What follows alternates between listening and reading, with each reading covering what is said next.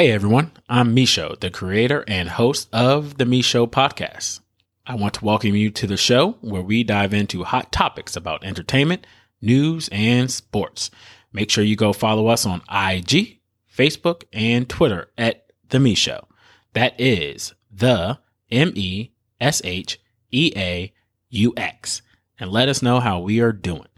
Thank you for listening. And the newest episode of The Me Sheaux starts now.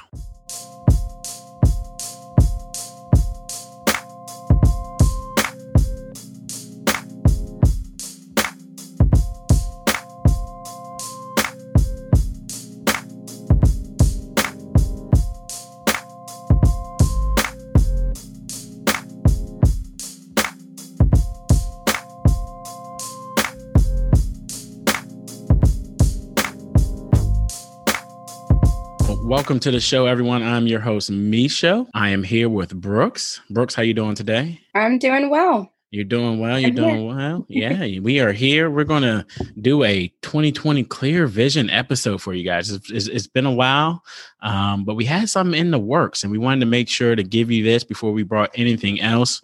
We have someone here very special with us today, a young, talented, inspiring, courageous activist Emani Cannady. How you doing today? I'm doing good. How are y'all? We are good. We are good. We are so glad that you're able to join us today. So thank you for being here. Yeah, of course. I'm excited.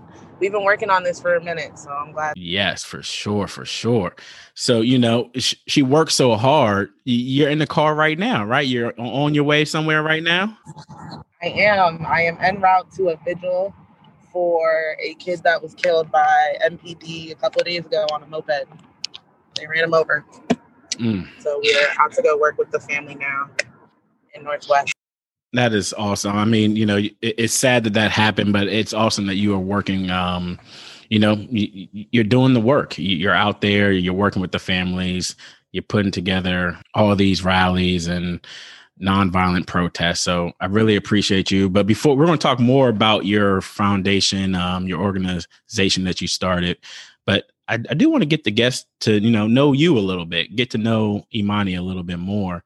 So you were born and raised in Northern Virginia, correct? I was born in Washington D.C., Washington Hospital Center, and raised in Northern Virginia. My family are um, my dad's side at least is native to the Washington area, D.C. area. My grandfather and grandmother met when they were like eight and got married when they were 16 out of wow. Southwest Wow. And I think, like, yeah, pretty much for the most part, we're all still out here in the DMV area. Nice, nice. So, where, where'd you go to high school? Where'd you go to college? I went to South County, which is in Lorton. Okay. Um, I graduated in 2015, and then I went to Florida International University, FIU, um, in Miami, and I graduated from there in July of 2019. So I just just about a year out of college. Nice, nice. That's awesome. And um, you mentioned right before the before we started the show, you, you said you had a you do some production work as well. Yeah, so I do. I have a page called Imani.tv. I do it all, y'all. So I kind of like I kind of do too much. Like example for me being in the car right now. um, I I do interviews with different artists. Uh, the series is called Create and Clout and I interview kind of like local and up and coming artists and their path and journey as to how they've gotten to where they are. They're not necessarily musical artists; they're also uh, visual artists, and um, I'm pretty sure I have some writers on there. And then I also cook on the side. Um, Mommy Emani, Mommy underscore Emani. You can find it at. Uh, my family is like big on food. Uh, I feel like all Black people are, but that's I, a fact. I really, uh, I learned how to cook with my grandmothers growing up, and I kind of sell plates on the side and stuff like that also. Yeah, it's so crazy. So um, we had talked about this separately, but my whole family has been going to the same church since my parents moved to Virginia from Louisiana. And my parents and Emani's grandparents knew each other um, pretty well when they were still going to church up in Old Town, also. So, um, I mean, I know your dad, like, I remember you being little. Like, it's crazy. I mean, Nova is such a small place, and everybody always talks about that, but it's literally like such a small place. Yeah, I mean, you guys went to the same elementary school as we did. Um, oh, I remember yeah. being a little kid and watching. I don't know if it was you or your sister on like morning news. Oh, that was. oh, wow. that was. And your mom works at my alma mater now. I ran into her in the hallway. Yeah. Like, hey, what's up, right? It's crazy. And then um, I think Adam and uh, his brother, we uh, were kind of babysat by my grandparents' best friend, the Roberts, the Robinsons. The Robinsons, yeah. Uh, yeah. That's fam, you know. we is. run deep through here. I feel like Nova DMV is not small. Not it's at all. Not at all. So we had talked about this on a different 2020 episode. And I think I don't know who brought it up, but we had talked about if your parents had ever spoken to you about getting stopped by the police. And I had to really think about that one. I don't remember my parents ever sitting me down and having a conversation besides like keep your hands on the wheel, do what the officer says, to the conversations that I feel like parents are having now with their kids who are just starting out driving or a little bit younger than I am. Did your parents ever talk to you about what you should do if you get stopped by the police being a black woman? So I got my license right after before Mike Brown died, right after Tamir or Trayvon Martin died. Okay. Um, I don't think that was ever a conversation. I think it was such a heightened climate. It was something that I already knew. It yeah. wasn't a conversation that we had to have. And then a little bit background about my parents specifically within the Cannadys. They're like the Pan Africanist, very like pro black, know where you are, know where you're coming from folks out of the family and it was always that was always kind of a conversation. Like with every like it wasn't just a cop. If a white person approaches you, period. Like this is how you behave. This is what you do. Mm. Um, and this is who you call. So I, I think it was just something that was kind of always in the back of my head. But no, I don't think it was a deliberate conversation for me either. Yeah, interesting. Um, so we had also had somebody that um, went to high school or graduated high school in our class made a comment about living in Northern Virginia and feeling like we probably shouldn't speak on being discriminated because our families may or may not look like they're well off um, to someone from the outside. Do you have a specific story that's kind of stuck with you over the years of a certain time when you were discriminated against? Um, I have a lot. so I was bullied. I went to Fort Hunt Elementary. Um, super racist in my personal opinion, especially in the early 2000s. Okay. Uh, they ship kids in. They have to bus in, I guess, like their black quota mm-hmm. from the highway corridor. But Fort Hunt itself is over off of GW Parkway, mm-hmm. um, kind of tucked off where, I mean, I like went to school with senators' kids and like affluent white people. And the only reason I was going to that school was to learn Spanish. They're an immersion program. Okay. My mom even said to even get us tested in, there was discrimination there. They didn't think that I'd be able to do it. And then once I was in there, I think by the second grade, it was the first time I was called the N word. And it's funny because I grew up with these parents, like I saying, like, you know where you're from, you know where you're going. When I got called the N word, I was afraid to tell them that I got called the N word. And they never called, like the school itself never called and said this incident happened. Mm. They never said like anything happened. And so I grew up and all this stuff's been going on. And now as I reflect on it, I'm like, damn. And as an educator, I'm a substitute teacher as well for the county. As an educator, I know they didn't do protocol. Like I know they didn't respect that. Ms. Arnowicki, and I will never forget my second grade teacher was like, it's okay, it already happened. He's mm. apologizing, he's crying, he feels sorry. And then the rest of my experience there, I was called a gorilla. They beat their chest at me. They put their lips out. It was very very much a racist school. But I mean, I got through it. that I feel like that's every Nova kid, every Black Nova kid. I got through it. yeah, yeah, that's, that's wild. That that's horrible. I mean, that's. I'm so sorry you went through that, but you know, like you said, and kind of a, a, lot of students um, in this area go through the same thing, especially when they're at a predominantly white school. But you kind of went into, you know, having people act like that is kind of what we're dealing with right now with uh, the president of uh, the 45th president. Um, so I kind of just want to, you know, ask you, how do you feel right now with the current election? Um, so as I begin to educate myself more and more, I think that when I like entered college in general, I felt like, uh, you know, Democrats, like they'll make sure we're good, we're covered as a people. And the more you read and the more you learn as a black individual from anywhere in the diaspora, none of these systems are for me. None of them are built for me. None of them are built for me to be successful. None of them really care. So I, I think Joe or Trump, Biden or Trump in, in the office, uh, I don't think much is going to to happen for our people, and it's really unfortunate. And I think the whole usage of Kamala, who also I don't think has done a lot for our people, is going to uh, to benefit us. I think she was just a performative act performance. That's all it is, in my opinion. We're in a mm-hmm. simulation. That may be a little negative, y'all. I'm sorry, but like, no, it's honest. Either way. No, I mean that's yeah, it's honest and that's your opinion. But I will ask you this: with those strong opinions, are you voting? Yes, I'm voting. I'm, I'm not right. dumb. I don't want Trump. I'm, I'm, gonna still choose lesser of the two evils. But there you uh, go. Yeah, everyone mean, needs to be out here voting. Yes, you, you got to vote, and I think my brother uh, A Fitz always says, you know, he's voting for resources and opportunity, and at this point, we know our current situation is not giving that resource and opportunity to black people or people of color. So we got to get him up out of there. So go right. vote, go vote, go vote. We're going to come right back. We're not done with this interview, but we're going to take a quick break.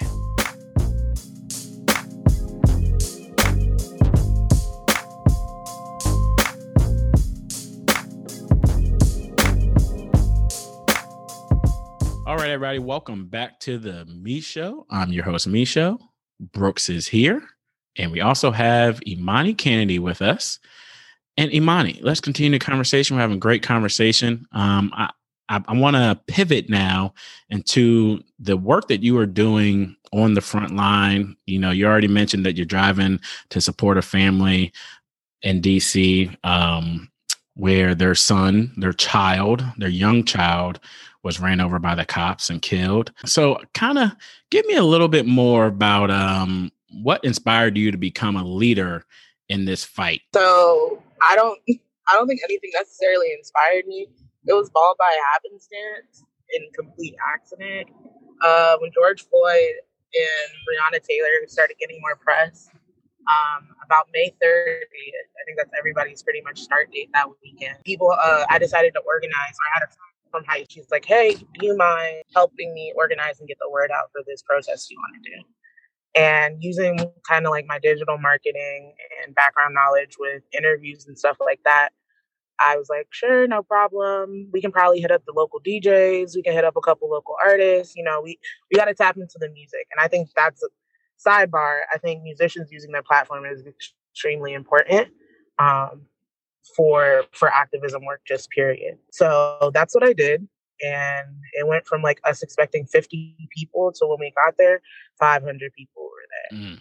and we were like damn like, yeah, they're awesome. they're all here for us and they're expecting us to lead this okay so then they started asking like the press came up and washington post came up and like random like people i went from being this low-key covid depressed 23 year old to like, are you the leader of this protest? Are you the leader of this protest? And I was like, no. And me and my friend were like, Sakira Coleman is her name. She's my co-organizer. We were like, we need an entity. Like we need something to hide behind where we just don't have to go out and give out our name and we can just give out an organization. So mm-hmm. that's how Until Freedom got started from that weekend. And I ended up getting an interview um, for the African American Policy Forum maybe a couple weeks later and I interned with them under Kimberlé Crenshaw for okay. the entirety of the summer. And through learning through the internship, I was able to facilitate more out in the street. And specifically, like I focus my part of my efforts in the in the organization at Until Freedom on say her name okay. and advocating for black women in police brutality. I think it's something that people don't re- necessarily recognize as an important part of this movement. And I think they also recognize it as a divisive part of this movement. And it's really just giving Black women their credit where it's due. And I may be biased. Clearly. You know, that's pretty amazing. Do you know roughly off the top of your head how many events you guys have had since you actually got started under the name Until Freedom DC? A minimum of 10. I'm seeing like the Excel sheet because we do have it like all recorded down. I want to say it's about 10 that we've personally done and then also in support of, probably at like 20 or 30.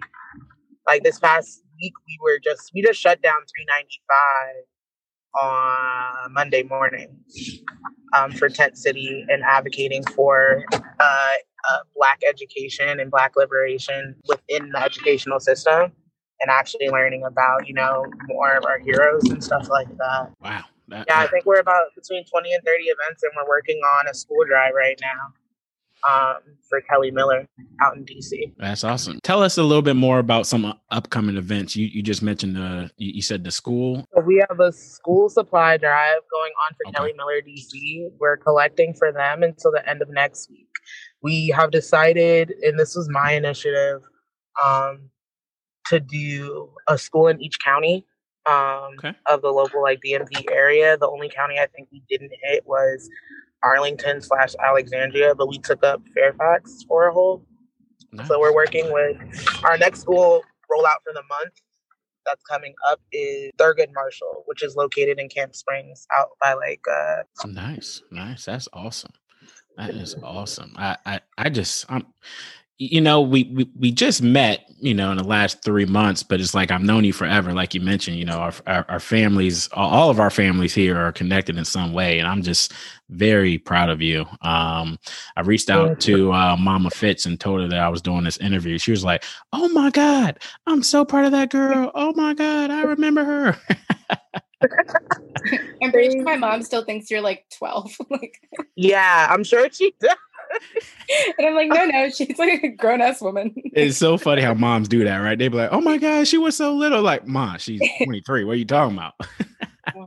Even because Well- like me and my sister, even in comparison to like our cousins and stuff, we're 12 years younger. So like everyone's Oh, like, wow. y'all are kids. like y'all are the babies.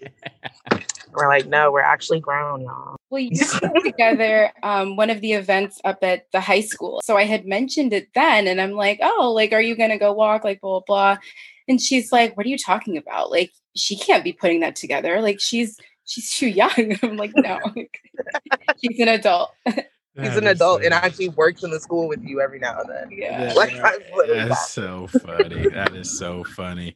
I guess my big kind of final question here is how can someone who's sitting at home get involved? If they want to participate in any of your upcoming events, where can they find you? What should they do? You all first should, I'm going to start with following Until Freedom DC or Until Freedom Organizing on Instagram. There is another larger national chapter, and we are in the works with joining them. That's ran by Tamika Mallory and Linda Sarsour. But we're trying to get through this election period.